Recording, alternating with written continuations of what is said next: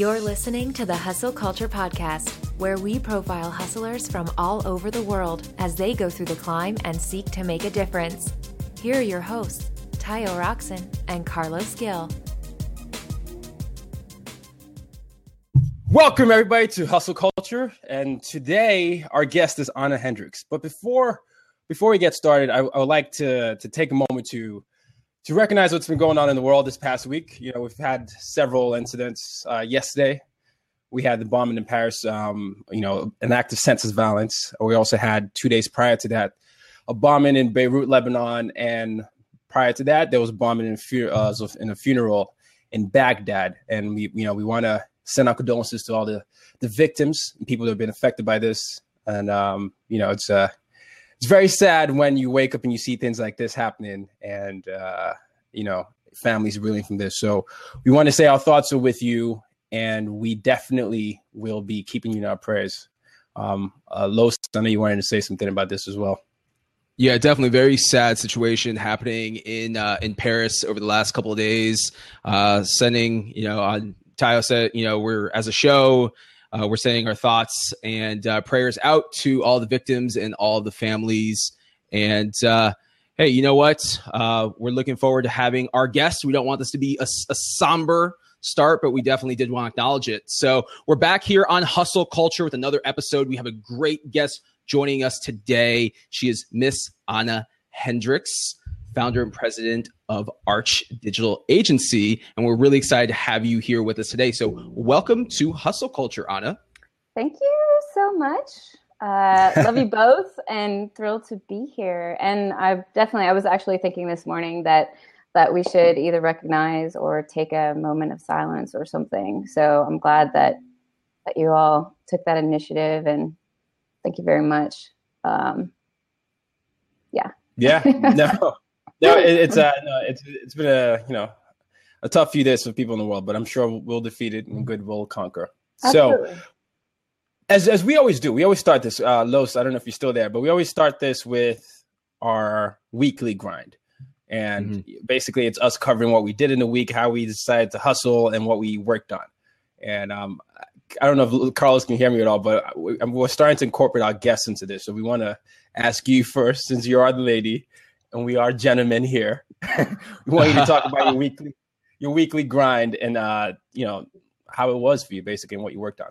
My weekly grind. So uh, I don't know if I'm the only one who thinks this here, but this week has like this whole year has absolutely flown. I can't believe that we're almost like middle towards the end of November and then December and then we're going to be in a whole new year. But um, this week, the, the major hustle was for a project that I'm collaborating with, uh, my agency's collaborating with um, next week in Minneapolis. Uh, it's, it's for Mentor Mates, and it is a tech conference called MobCon.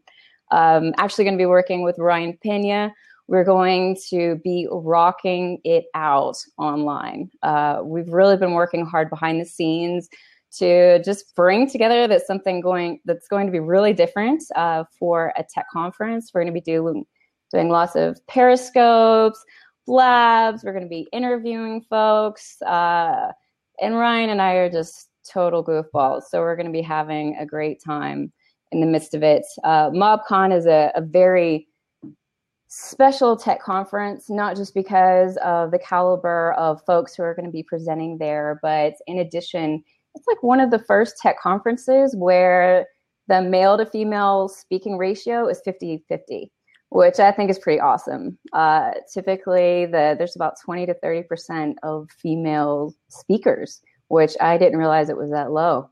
So um, I'm, I'm amped to be there. I'm excited for that. And that's what that's what basically all of this week's work has been about. So no, it sounds like a busy week yeah. And I also do want to call out that Mr. Shaan Puri, CEO of Blab, he's also scheduled to speak at the event as well, right? He's not just going to be speaking. We're going to be hooking up Blab style with him. Oh, okay. Well. Going to be doing some like sports commentator panels and some fun stuff. So he's he's been awesome, actually. Um, you know, I think uh, typically when folks come in to speak, they kind of like jump in to speak and then jump back out. Um, but he's really willing to just kind of you know, take on the the live streaming fun with Ryan and I, and and interview some folks and use his platform. So we're excited for that. We've got a question in the audience. It's from our longtime supporter Roberto Blake. When exactly is MobCon? MobCon starts next Tuesday. I'll grab that website uh, for y'all so we can share it real quick. Uh, it's going to okay. be in Minneapolis. Here you go. And okay. uh, if you use, if, if you're in that area and you want to go or you know someone who does, you can use um, Twitter guest, uh, and that will get you 20% off. Woohoo! Oh, woohoo! well, there, there you go. Um, to to you know, that's that sounds like a busy week. My week as well was also client related. I had uh, we implemented a few things, and one of the people I was working with, we were testing conversion rates with uh, a company in Nigeria so that went live. Uh, some early positive results, so that's good. And then I also hustled my way into another meeting with a potential client, and I basically pitched myself, and they they came back at me with uh, to come back with a proposal. So that's what I've been working on for oh. last week. It's, oh. it's been trying to get a proposal, and then in while working and doing the podcast, as you know, I do another podcast, so it's been a lot of back and forth. I interviewed my dad uh, for, for, an upcoming episode, and I interviewed a, a, lady from Australia that hosts one of the largest travel blogs. So it's been time zones and back and forth, but it, it does feel like it goes by because I felt like yesterday we were just recording the last hustle culture. Now we're here, so it, it's definitely been a, a, a week of grind. Uh, but you know, it's part of what we do. That's why we call it hustle culture. So that's my and, and Tayo's other pod Tayo's other podcast is called As Told by Nomads. So make sure you yeah. check that out. iTunes. Yes. definitely plug, plug, plug, plug. check out the family episodes 100 and what your dad's gonna be like 101. Yeah, my well, my dad's he had a he got sick, so we couldn't do the 101, but he's coming in is 104 or something like that. But um okay. I'm editing his podcast right after this. But yeah, he's coming up soon. Yeah, Los, it's up to you now, man. You gotta you gotta come in close. yeah, you know, I think I talk about this every week in terms of my hustle. It's it's constantly a balancing act, right? Because I, I do work a corporate full time job, and then not only uh, do I do hustle culture with Utah on Saturdays, but I also do social five forty five with Saba on, on Thursdays at five forty five. Uh, but no, I actually had an opportunity to go down to LA um, a couple days ago to keynote at an event that was hosted by Sprinklr at Honda's Woo-hoo! corporate office. And yeah, man, really had a really good time. Was talking about employee advocacy to uh, to a room of brand marketers. And I, I tell you, my favorite part about traveling for work, it, it's not so much the fun part of speaking at events, but it's actually the one on one interaction that I have with folks. So I was in market in LA, had an opportunity to connect with Audrey Bellis, who we had here on the show previously, had a chance to connect with Saba, and then another good friend of mine, Leo Marquez, who, you know, he's he's a big fan of the show and, you know, just really a solid friend. So anytime I have an opportunity to go out to another city outside where I live, I love just being able to connect one on one offline. You know that, Tayo, because we hung out earlier this year in New York we did. Yes, we did. And you and yes, Anna also recently hung out in New York. Yeah, we did. Yeah, I mean New York. New York is the common denominator in, in, in, that, so that's basically telling you all to move to New York. But um, yes, no, no, it's good, man. Carlos, I, I'm, I'm, you know, definitely, you know, you were downplaying it, but you keynoted. Uh, you keynoted at the Honda event. That's a big deal. That's part of the the hustle. So, uh, you know, I want to congratulate you on that. Thank you, my man. And uh, yeah, and continuing to meet other other guests. So we're doing that. So um, that's our weekly grind. And Anna, you know what we do? We are hustlers. And then we like to start off with our hustler's journey. But in your case, since we both know you, we've known a lot about your story. We want you to give us a a brief background about, you know, the hustler journey from, you know, university to starting your company and then from starting your company to evolving and shifting. Because you've had several pivots in your life, but we want you to start from your, you know, post high school.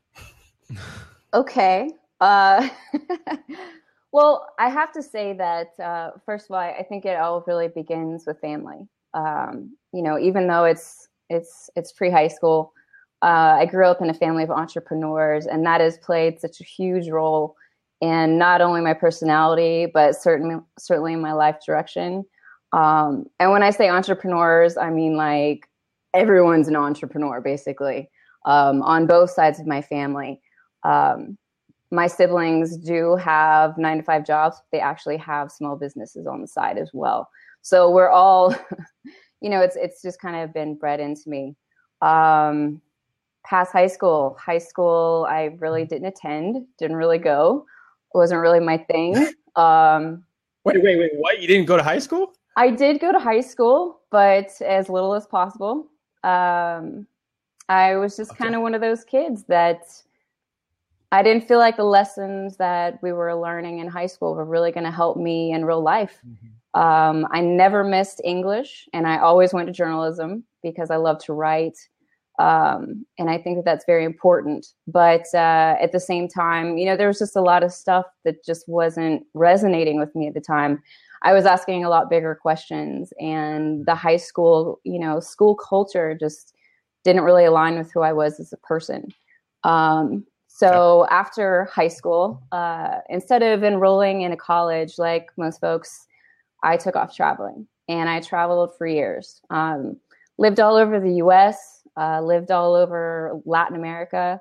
Uh, got my English teaching degree so that I could make some money on the road um, taught English to kindergartners, to seniors, to all kinds of people, um, lived all over the place. And uh, uh, in the mid 20s, finally decided that I was ready to go to college. And, I always knew that I would, um, but I wasn't about to spend the time or the money unless I knew what I was going to go for, unless I knew I was going to be passionate about it. So uh, I was fortunate enough to be accepted into the number one journalism program in the nation at UNC Chapel Hill. And I always joke, I'm like, I don't know how they let me in, but I didn't ask any questions. I just showed up.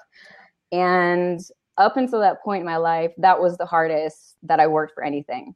Um, that school definitely taught me a lot of skills, skills I use every day taught me, um, and not just personal skills, you know, whether it's organization, whether it's, you know, putting yourself in a routine, whether it's being able to take mm-hmm. 30, uh, 30 minute naps, uh, all the way up to learning how to design, you know, it was where I in love social media, uh, those sorts of things. So I, I graduated in 2011 and went to work at a marketing agency as an interactive designer uh, worked on some insane campaigns there.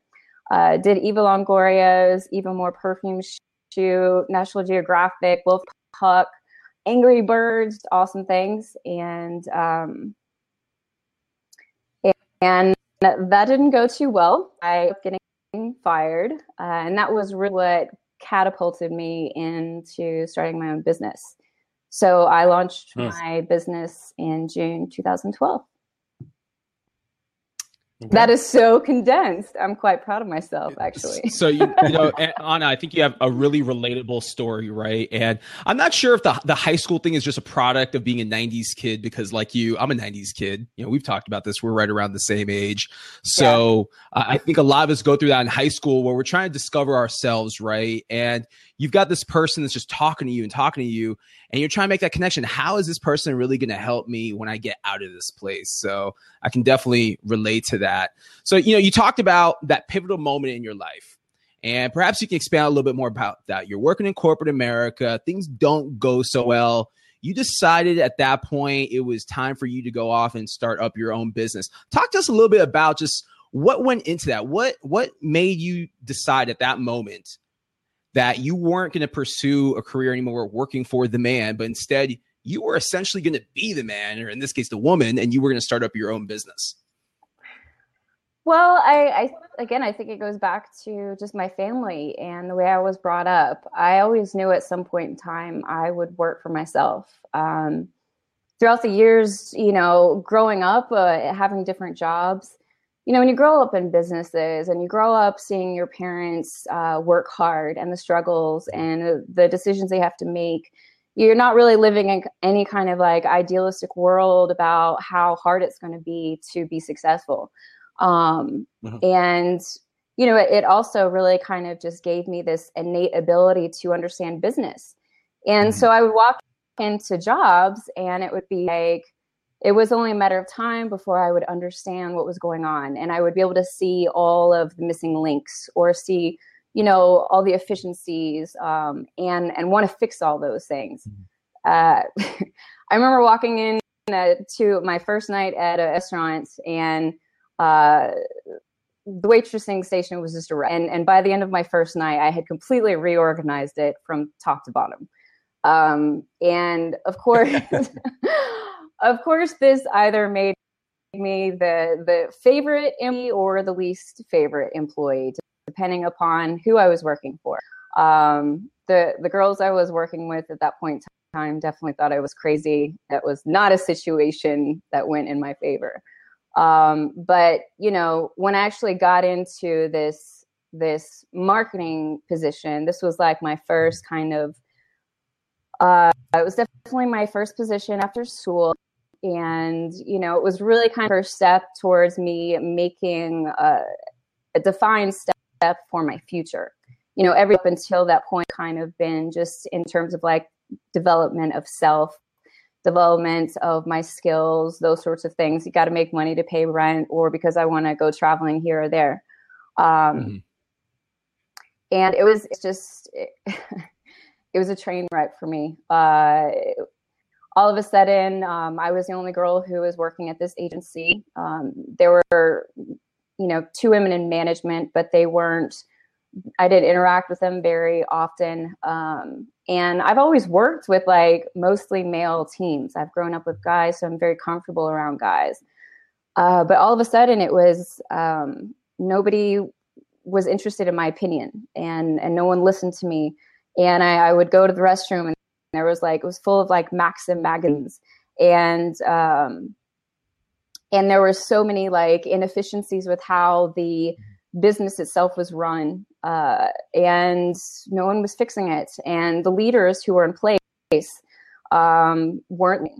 And it drove me nuts. And it drove me nuts because i mean like so many days i would come to work and i'd be like all right you know like what are, what are we going to do today? And and they'd be like it's a it's a chill day you can play online you know you can like hang out on facebook and i'm like dude i i got up i got dressed i took a shower i'm i want to work you know and I just didn't understand it and it was really frustrating for me. So when I was fired, they they fired me because I was intimidating the marketing staff um eh, guys.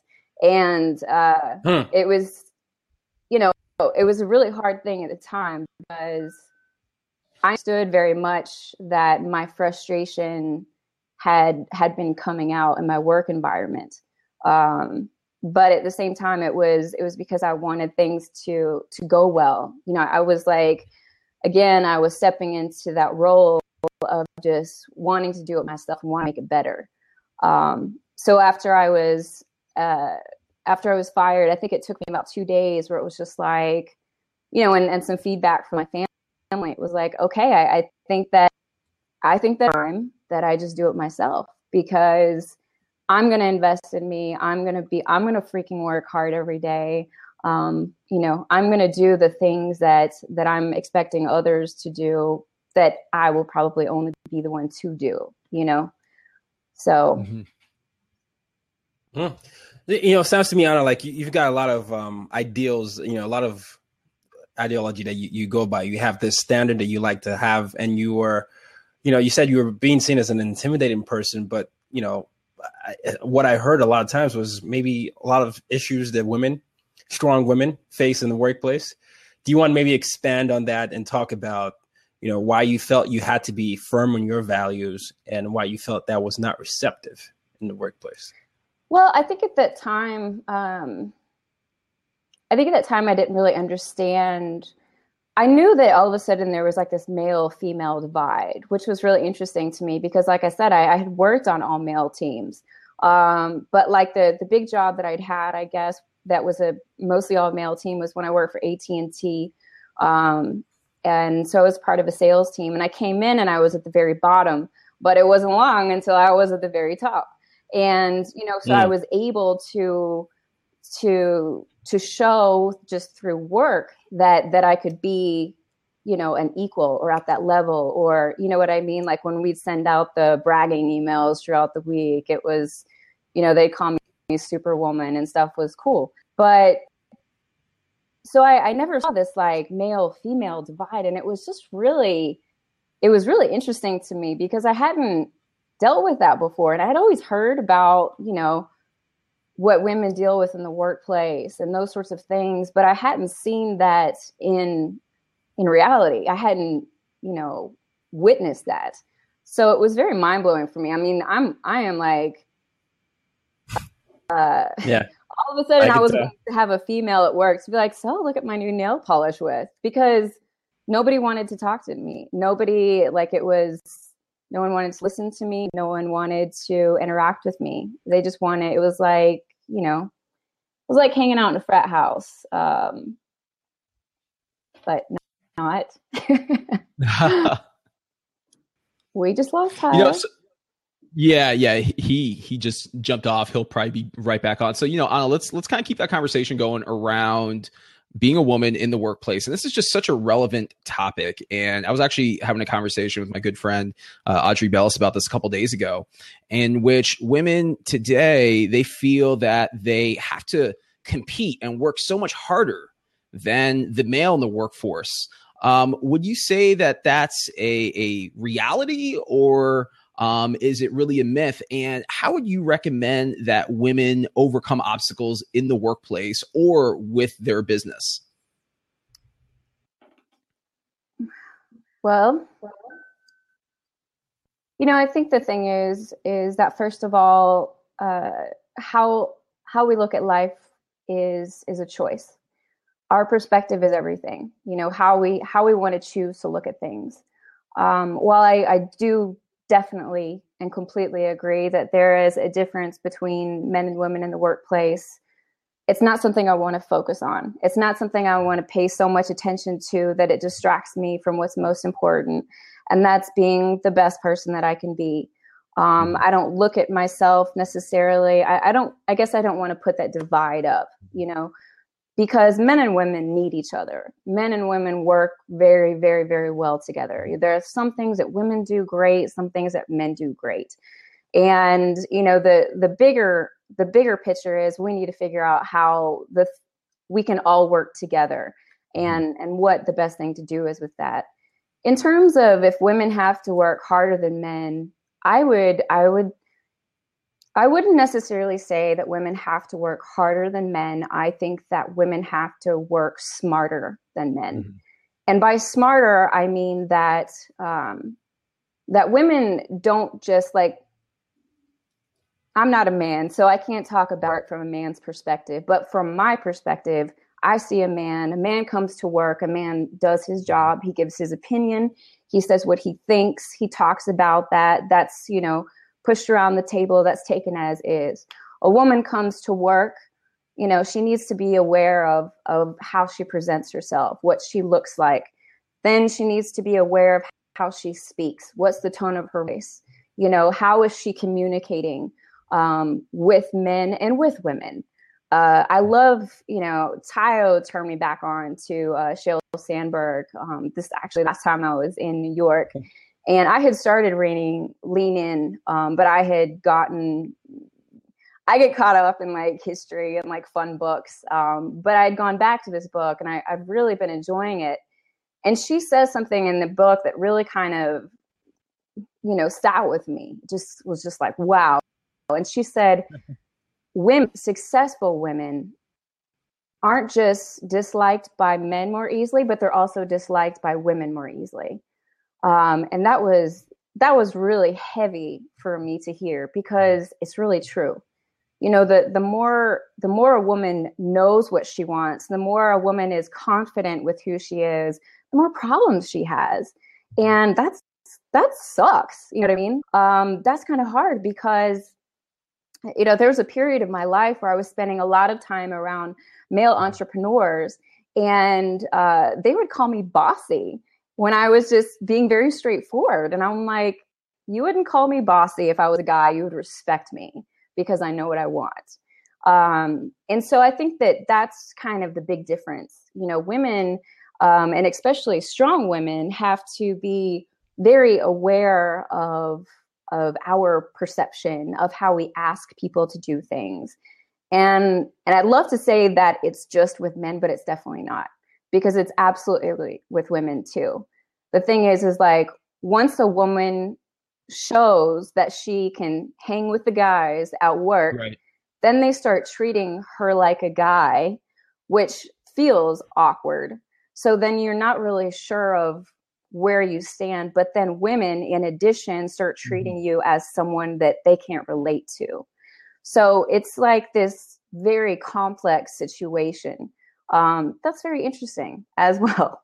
Um, yeah, no, it, it, it sure is. And you know, let's let's stay on this topic. So you run now a digital marketing agency, Arch, and we're definitely going to get to to talk about how you started Arch and the climb through Arch. But let's stay on topic. You predominantly have men working for your agency.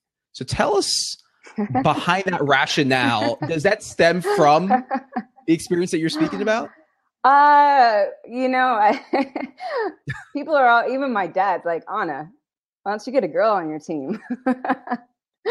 um, and I would love to, but you know, uh, I would love to have someone who's as equally anal about details as I am.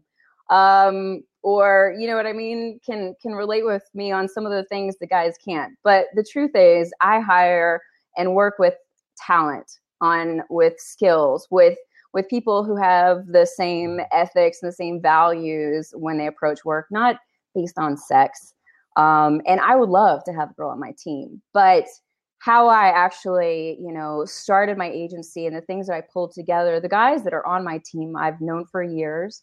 Um, mm-hmm. They're my friends first and foremost.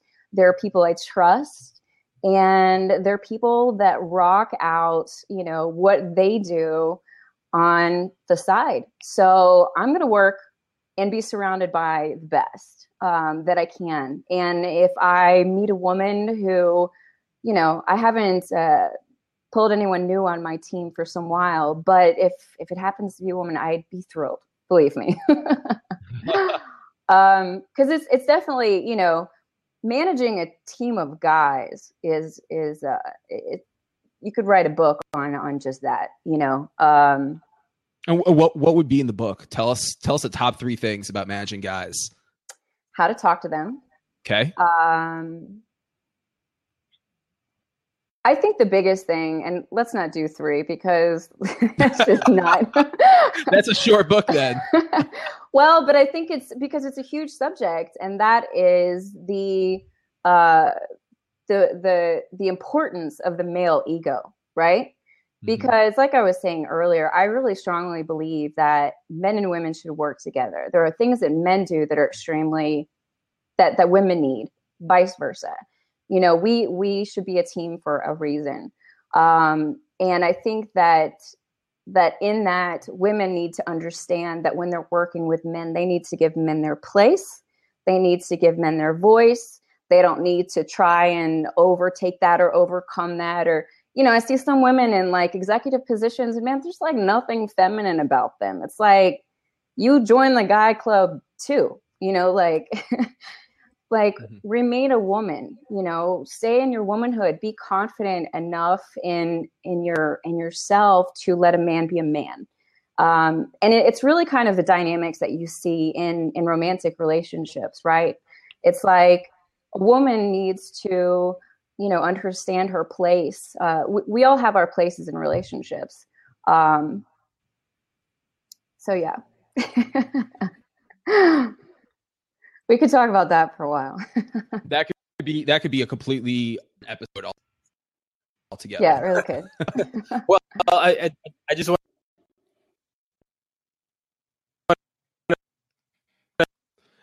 So, uh, before we get to our next question, I just want to say thank you to all of our guests watching us here on Blab. We are on the number one spot on the homepage right now. So, thanks to all of you that are watching us. You're watching Hustle Culture Live with our guest, Anna Hendricks founder and president of Arch Digital Agency. We're talking about her hustle. We're talking about her coming up and transitioning from a corporate job in marketing over to running her own agency. And you know, part of your story, Anna, is you spent some time living overseas. You moved over to Vietnam. You spent some time over there on a sabbatical, if you will. Tell us what was that experience like, and what did you learn from it? Well, uh, I spent uh, almost a year in Vietnam, but I had lived outside of the U.S. multiple times um, in different in different countries as well. Um, I think that that we could spend multiple show just solely talking about Vietnam. Vietnam was a, a very like kind of defining time in my life. So um, I think that probably what's most important for the purpose of this show would be that uh, it was a definitive time in my professional life. Um, you know, I originally started my agency so that I could be free to travel because I've always loved traveling. Um, and so, about a year and a half into having my agency, I was at a place where I was having to turn away clients because I was so busy. Um, I, I, had reached that roof and I didn't know what the next thing was for me, but I know I wanted to challenge myself. Uh, I had gotten too comfortable and I don't like getting too comfortable in my life. Um, so I decided to go to Vietnam. And um, I went there specifically because they're very friendly with social media um, and they're very progressive for Southeast Asia. So I knew that I would be walking into a place where I could find internet easily, where I could do my job easily, and all of those things. Um, and of course, when I made the decision, I didn't take into account time zones. little little bit of like an enormous thing there. You know, instead of like starting small, like, oh, okay, let's go down to Latin America, I go to the other side of the world. So um, went to Vietnam and and worked really hard um, and uh, but within a couple of months, I started losing clients. And you mm. know, they they would tell me they they loved working with me, but I just wasn't accessible enough for them. You know, they couldn't just pick up the phone and call me, or they couldn't, you know, whatever it was, communicate with me. Um, which I didn't understand at the time because I was I felt bending over backwards. You know, I was taking calls at like midnight, one o'clock, 2 a.m., um, just to take care of them. But it was funny because after I moved back, I was actually working with a videographer over there. And I got to see it from from their side of the story, and it was very frustrating. And and I understood, um, but I saw my business just dwindling, and dwindling quickly. And I didn't know what I was going to do I didn't know uh, what the next step was going to be for me. Um, 2014 was a huge year for social media because that was the year uh, that social media really started maturing and and really started becoming kind of like this beast of an industry. You know, like back in 2012 uh, when I started my business. Um, yeah, you could stay on top of, of multiple multiple social media in you know networks at one time and and have a life and you know stay educated and all of those things but all of a sudden you know i mean like facebook just take facebook facebook mm-hmm. marketing and facebook ads are two completely different industries um, and and i saw all of these people branching out niching out choosing to become you know an expert here or focus on this there and I didn't really want to choose one. So I didn't know what I was going to do though, um, because my business was falling apart. And um, mm. I was mm. surrounded by uh, by a lot of entrepreneurs um, who were wanting me to go in other directions. Uh, they were saying, "Oh, what, well, you know, what if you started this e-commerce business or this um, drop shipping business or all of these other things. And I'd get excited for a minute and then be like, wait a minute, what what was my goal? What what am I doing? And um, and I kind of, you know, I, I, kept coming back to that. So it was an extremely depressing uh, time in my life. Uh, not only was my business falling apart, but my health was absolutely deteriorating. Um, all of a sudden, I was, uh, my stomach was, I would get so nauseous, I'd be in bed for days at a time spending a lot of time in the bathroom. Maybe that's too much TMI, but um, I was legit sick Like it's a part of your story. It's it is very much a part of my story. I was very very very sick. Um, I actually thought I had colon cancer at one point in time, and um, I was very far away from friends and family, from anyone I really knew or trusted, and uh, wow. it was it was very very difficult. Uh, it's definitely a time in my life where um, I, I really started leaning on my faith the most. Mm.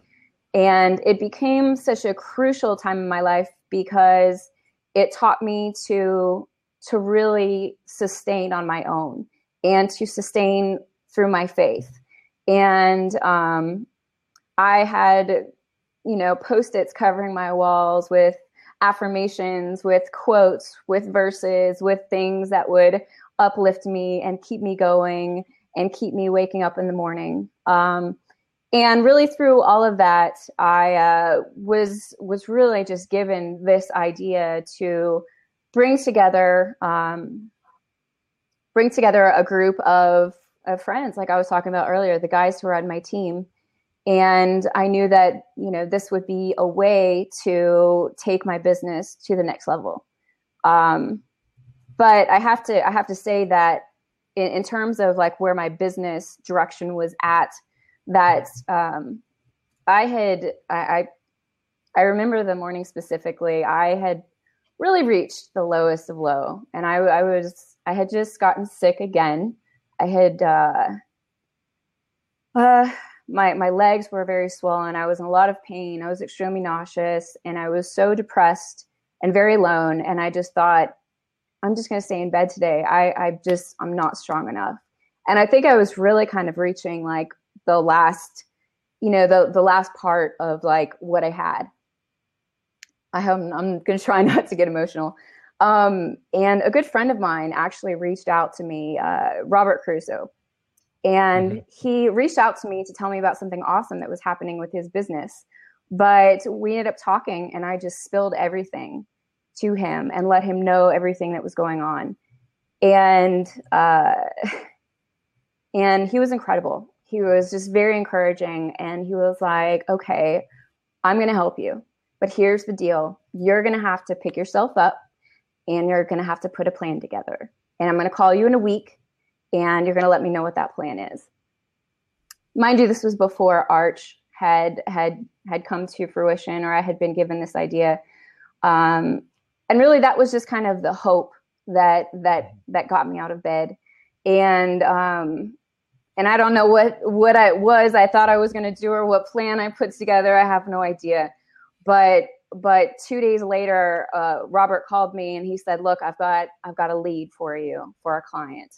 And um, and I said, "Okay, let's do it." You know, and he introduced me to this person, um, and it it things just took off from there. I mean, just 100% took off. Like uh, all of a sudden uh, the idea for arch was given to me because i realized that this was mm. going to be such a big client i wasn't going to be able to do it on my own.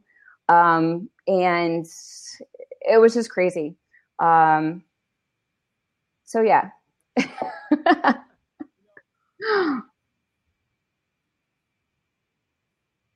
Okay.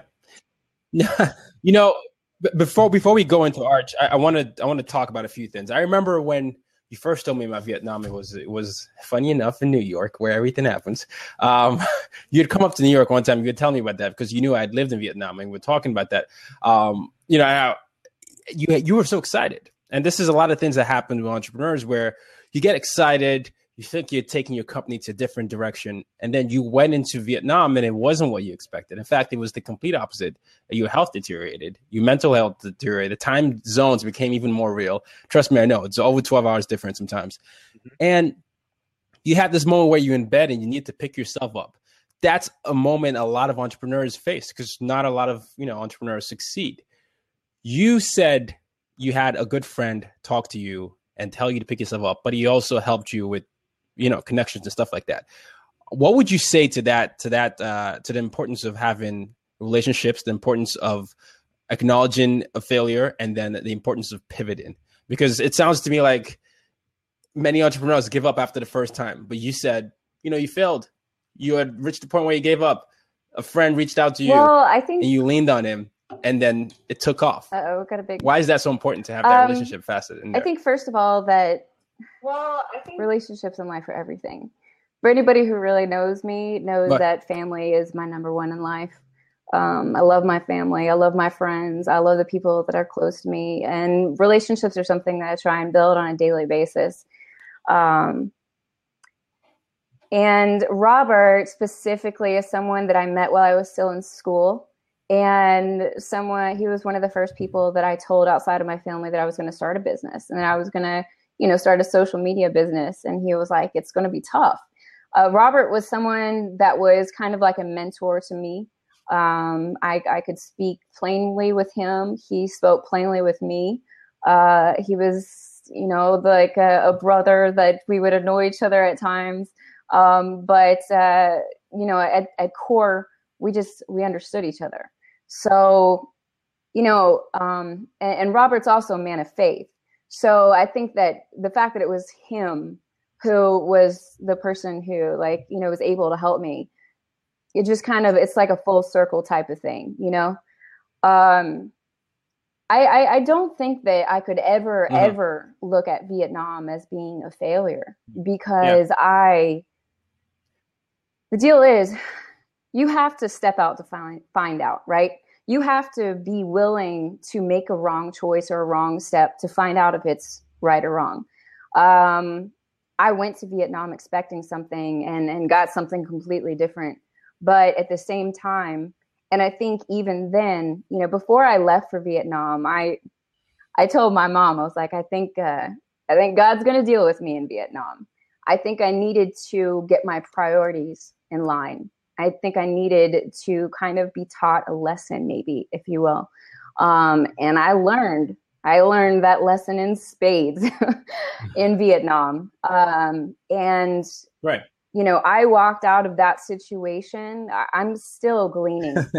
um, I'm still growing from that situation. I'm still, you know, I have a journal I write in every day, and I'm still like, man, you know, this time, you know, like just last year or whatever when I was in Vietnam, or this in Vietnam, or you know, like I, I am still just, I, I'm so thankful for that time. So, you know,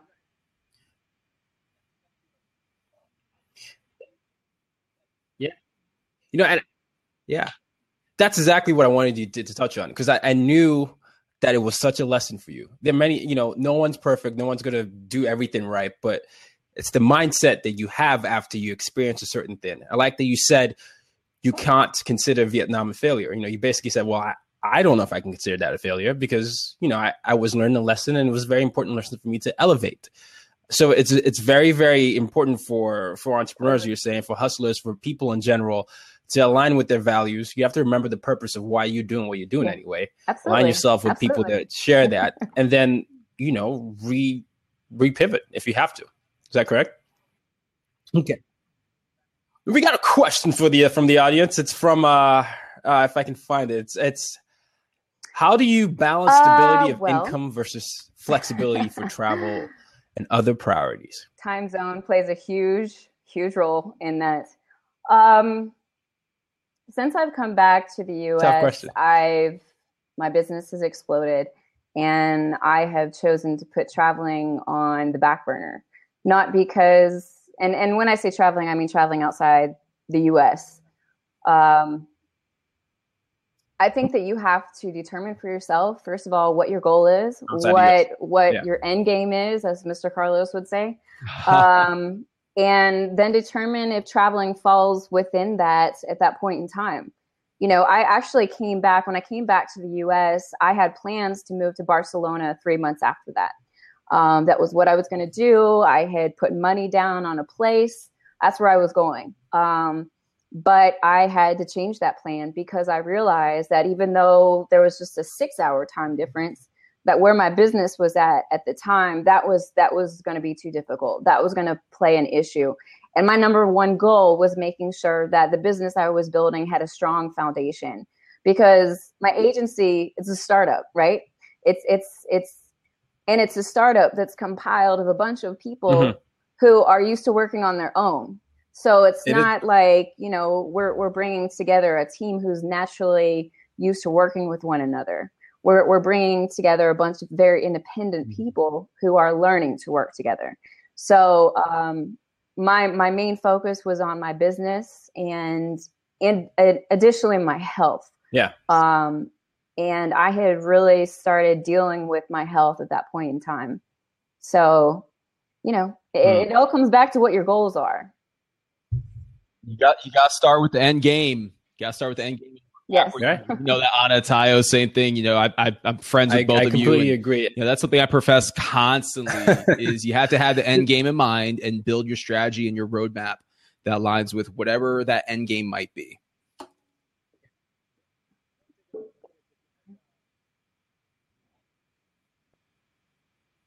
Yeah. Yep. I want to take a, a minute to acknowledge uh, the Blab team here. I, be- I believe uh, Furkan is here.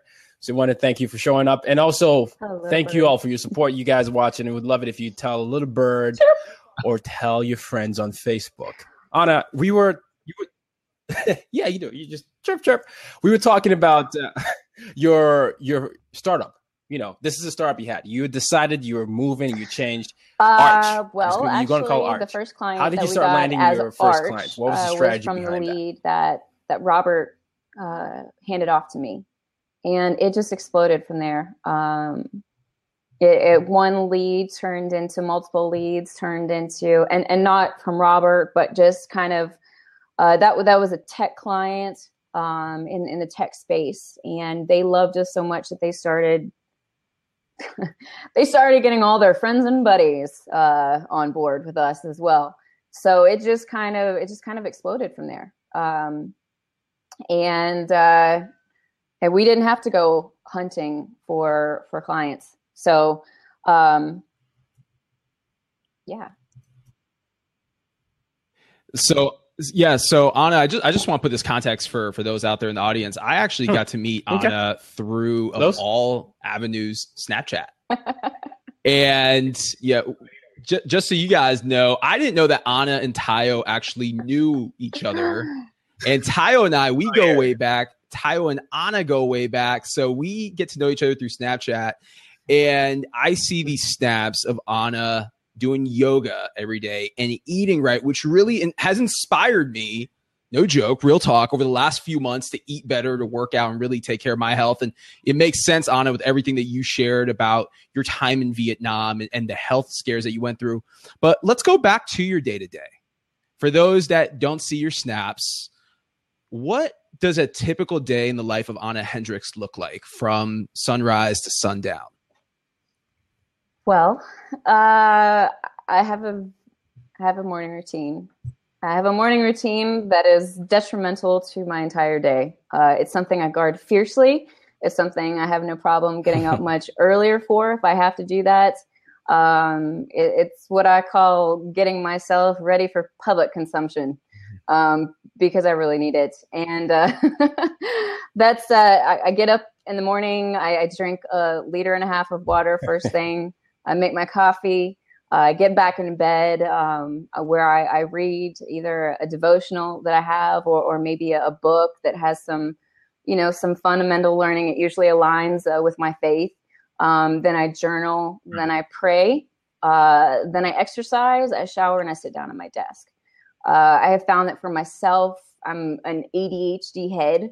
I got like 50 things I want to do at one time.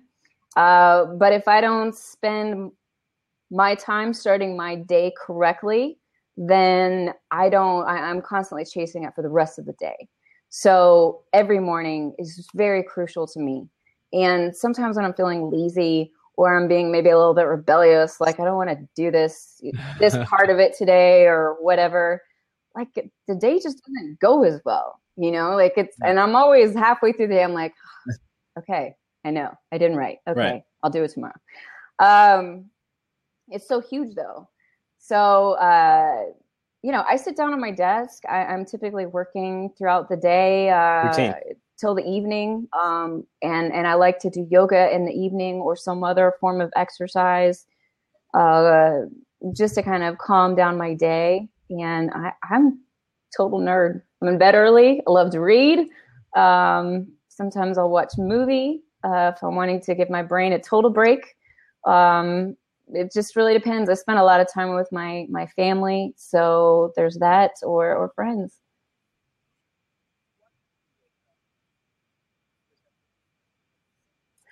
Oh, yes. Hey, you, you, you watch a movie with um, As uh, often as possible. Chris Hemsworth, right? That, that's that's who you watch a movie with, right? All right, that's an inside joke. That's an inside joke.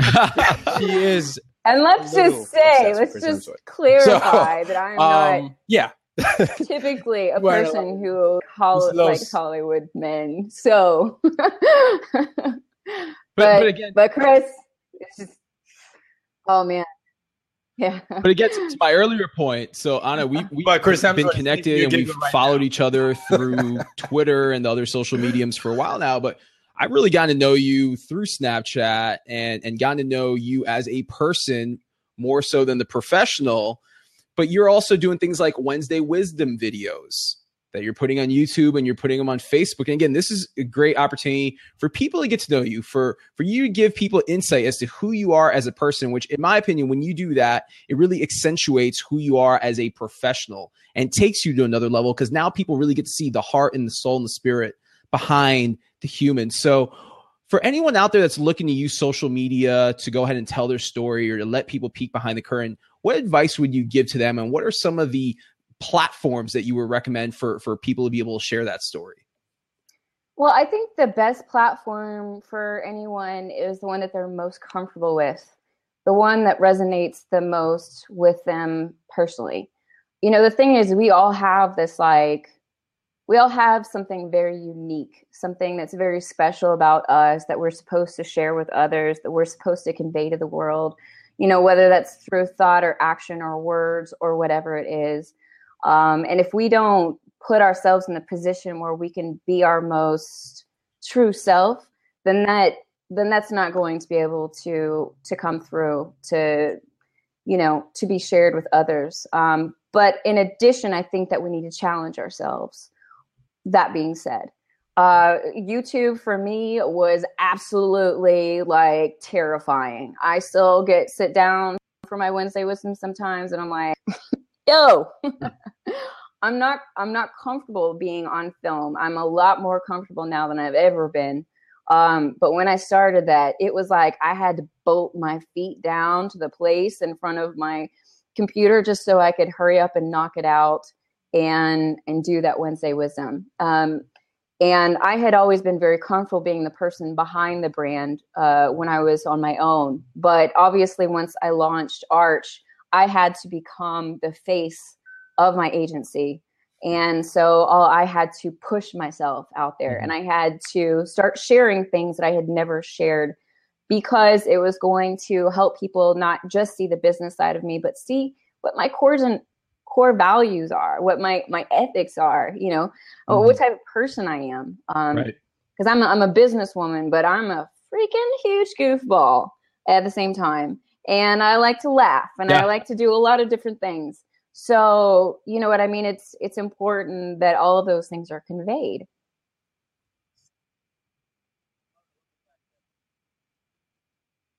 Yeah. You know, um, I love I love the fact that you know you stay true to who you are. You know, you are a goofball. You, you see that on on Snapchat. Wednesday, there's a serious side to you. You talk about that on, on um, Wednesday Wisdom, which you can all check on Facebook if you if you follow her. And then you know you're you're a businesswoman, right? And you, you run an agency that's you know that does a lot of things and takes you many places within the U.S. Now, with all this in mind, what are your plans for the future? How where do you see Arch? Oh, where do you see birthday. Anna Hendricks? We have the same birthday. Yeah, no relation to Oh, Jimi wow. Hendrix, by the way. But where do you see? Yeah. Where do you? oh, you do have the same birthday. Well, maybe there is a relation. Uh, just you- little. Uh, Oh, but, well, um, where do you see sure in where the I future? see Where do you see Arch Arch, uh, at Arch right now? Um, Arch is definitely shifting and changing up gears. Uh, for myself personally, um, my birthday is at the end of this month. All presents accepted. Um, but uh, sorry. What what, what day of the Oh, month is it, Oh, Anna? oh goofball. Uh, 27th.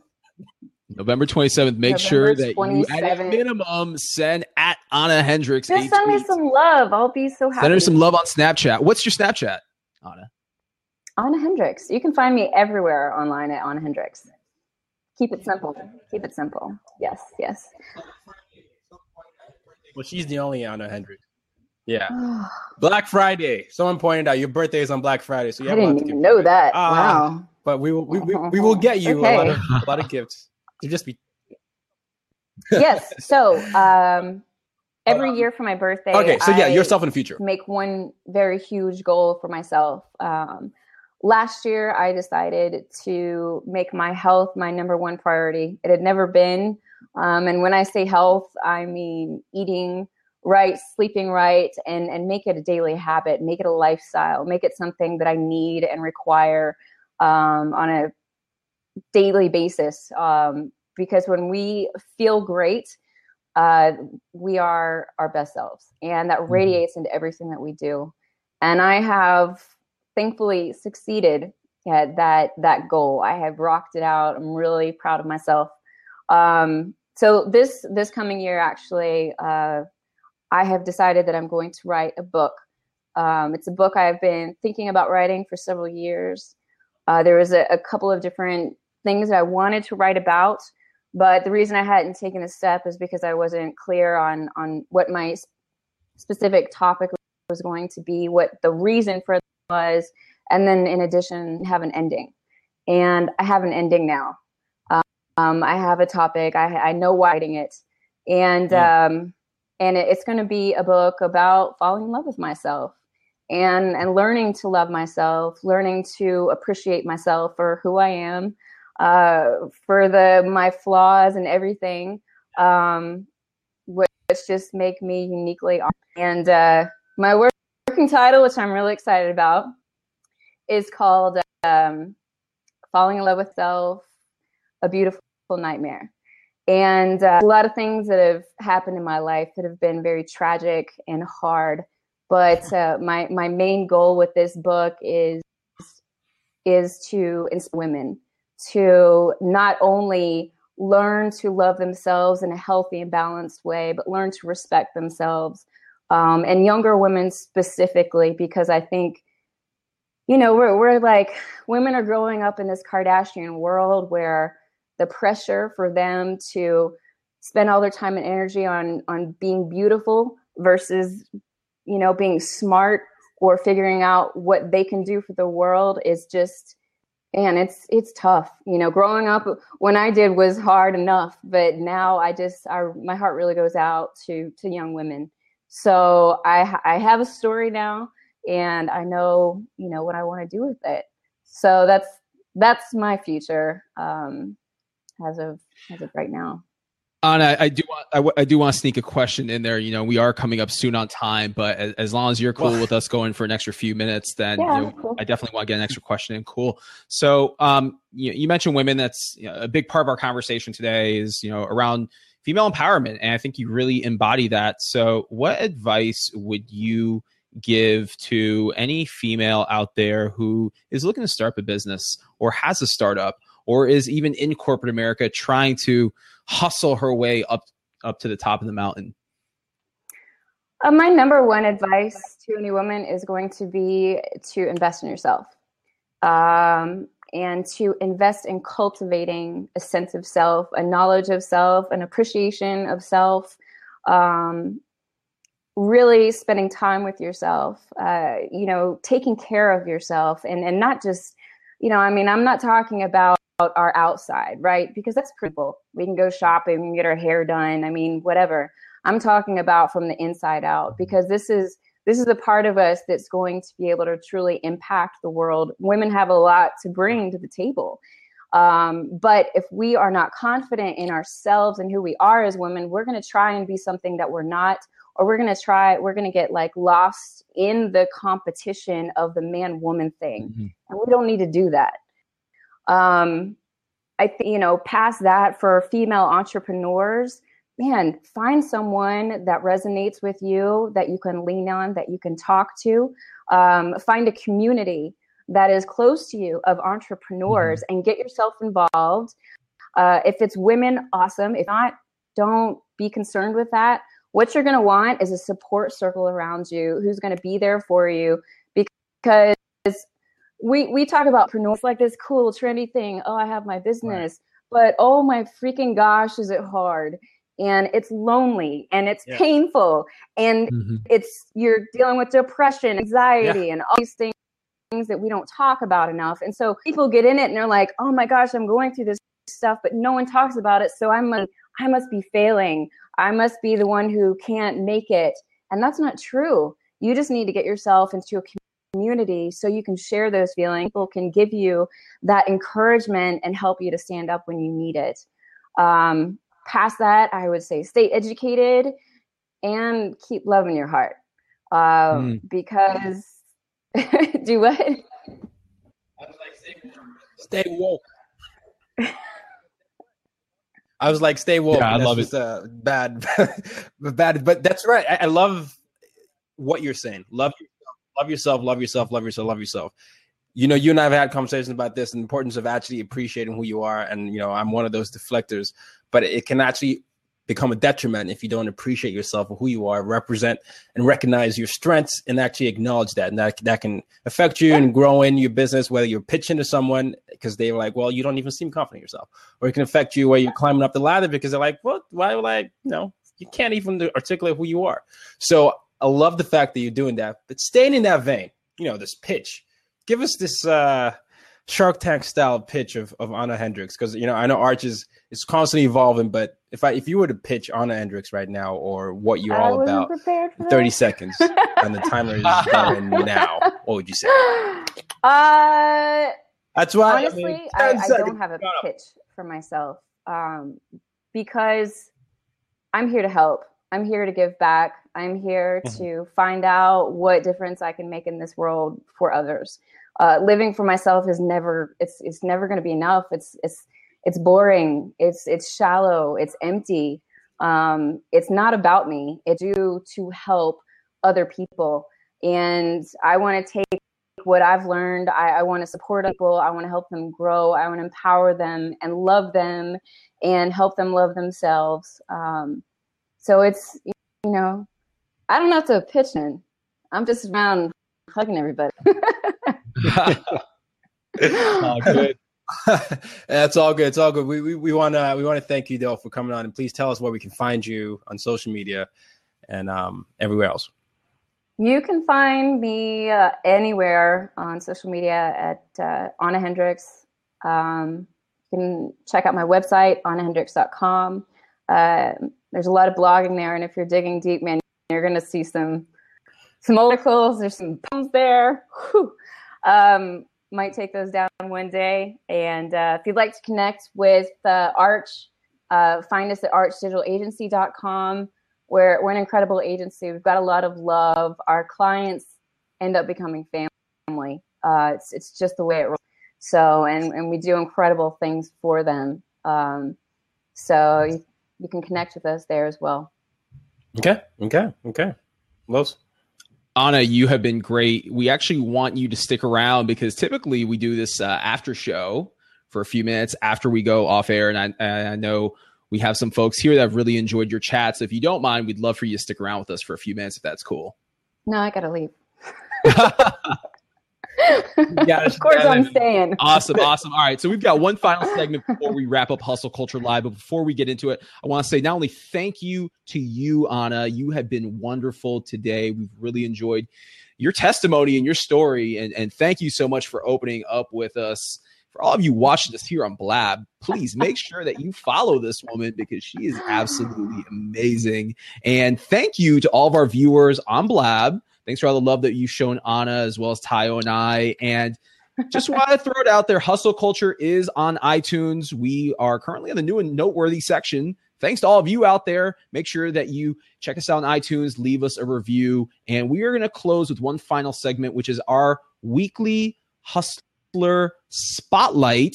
So, Tayo, I'm going to turn it over to you. Who's one person, if you got to drop a name that really stands out that you believe is hustling, grinding, and doing some big things? And Anna, we're also going to go ahead and give you an opportunity to do the same. So start thinking of someone on your own. But Tayo, I'm going to turn I it was, back I over was to you. just starting to think, I'm like, oh gosh, they're going to call me. Okay, go ahead.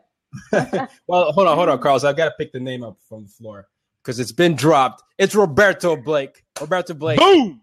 is who I am. Um, I'm, I'm highlighting uh, my man's been traveling and also doing a lot of things, but he's got a lot of uh, things coming up. He, he positioned himself effectively where he's going to be headlining and doing a few tours, but he's also repivoted a lot of what he's doing in his business. And he, his uh, YouTube channel, if you haven't checked it out, you should check it. Out. It's amazing. It's got a lot of tips. It's, uh, it's Roberto Blake. Just Google him on, on YouTube. You have it, but it's got over 50 52,000 subscribers right now. And it's, I want to say he's actually over 60. Oh, it's over 60. So this is a guy that I don't think had 10,000 followers uh, at the beginning of the year. Featured So- by Forbes recently. Yeah. So it was also represented, um, re- recently highlighted in Forbes. So I just want to give a shout out. He's also a previous guest on the show. So you loyal hustle culture fans can just go back to that episode while you while you listen, and then you can you leave a review right after. But um, yeah, Roberto Blake is the man I'm highlighting this week. Miss Hendricks. Oh, okay. Oh. I'm like over here giving Tayo props, like Lawson. Um, yeah, uh, I'm gonna have to. I'm gonna have to throw out some love to Mr. Ryan Pena. Uh, Ryan is someone that I actually got to know thanks to Carlos, who kind of introduced us. Uh, well, you know, said hook up on on Snapchat and we started snapping. We're goofballs. Uh, Ryan has taken over the social media for MentorMate, uh, but he's also handling the MobCon uh, brand, and he is rocking it out. I mean, I not only greatly admire Ryan as a person and as a professional, but he is just incredibly creative, wonderful to work for, and I mean, he makes tech fun. So, like, you know what I mean? He's killing Hey. it. Love you, Ryan. No, I, I kid you not. Ryan was actually going to be my hustler of the week. not only because Ryan is watching, but because I've personally gotten to know Ryan through social media over over the last year. And what's cool about social is you can see your friends' progressions. And he's one of these guys that stays in his lane. He's doing big things, but he's just such a positive being. And, and that's what I love about Ryan. And, you know, he's putting MobCon on the map. He's aligning with people like you, Anna. He's he's just doing big things. So at I Ryan Pena is uh, definitely someone to follow. And I'm gonna drop another name. Yeah, yeah. Woo woo. I'm gonna drop another name out there. And I was at a TED Talk, a TEDx event actually last week. I was watching my good friend Michael Brito, who we hope to get here on the show at some point. And I was watching him speak. And ever since we launched Hustle Culture, now every time I see people of inspiration, I, I reach out to them and I invite them to come on the show. And I was watching this video at this TEDx event by Nancy Lublin, who founded crisistextline.org. And her, she she did a TED Global, a regular TED talk. And I was watching her TED talk, and it almost had me in tears because she founded this this nonprofit, crisistextline.org, where people who are thinking about committing suicide, people who are thinking about overdosing on drugs, they can actually reach out and they can seek help. And I tell you, it's just a great cause. And she's someone who, you know, I definitely want to bring on the show and someone I see is hustling, doing great things, and trying to change the world one person at a time. And that's real talk. That is real talk. And um, you know, just because we're short on time, I want to thank you all. Everybody, there were two shout outs to Ryan Pena. So obviously he's a man of substance. Please check him out. The other shout out Roberto Blake at Roberto Blake. You you can check him out. And um, definitely thank you all for coming on the show. This is going to be on YouTube as well as iTunes, Stitcher, Blog Talk Radio. But as we always close, Carlos, it's as you're going throughout this week and as you're thinking about the day and as you're listening to the news or planning your next business, always remember one thing use your difference to make a difference. Boom. Thanks for listening to this episode of the Hustle Culture Podcast. Be sure to subscribe on iTunes and keep on hustling.